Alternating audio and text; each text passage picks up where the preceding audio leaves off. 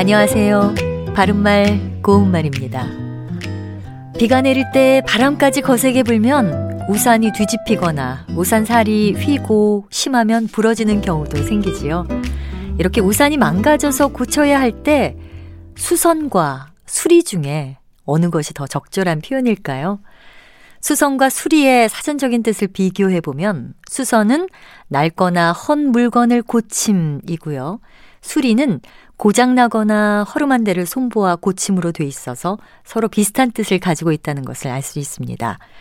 이 표현들이 쓰이는 용례를 비교해 보면 더 쉽게 구별할 수 있으실 겁니다.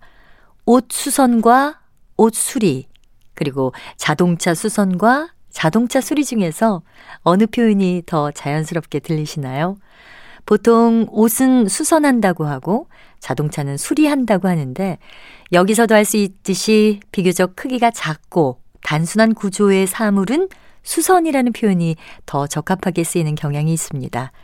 그런데 우산의 경우에는 찢어진 천을 꿰매는 것은 수선이 적절하고 우산 살을 고치는 것은 수리가 적절할 듯도 합니다.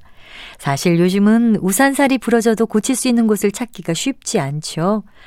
그런데 일부 지자체에서는 무상으로 우산을 고쳐주고 있는 곳을 운영하고 있습니다. 고장난 물건을 고쳐 쓸 수 있게 해주고 또 시민들에게 편의를 제공한다는 점에서 매우 바람직한 일이겠지요.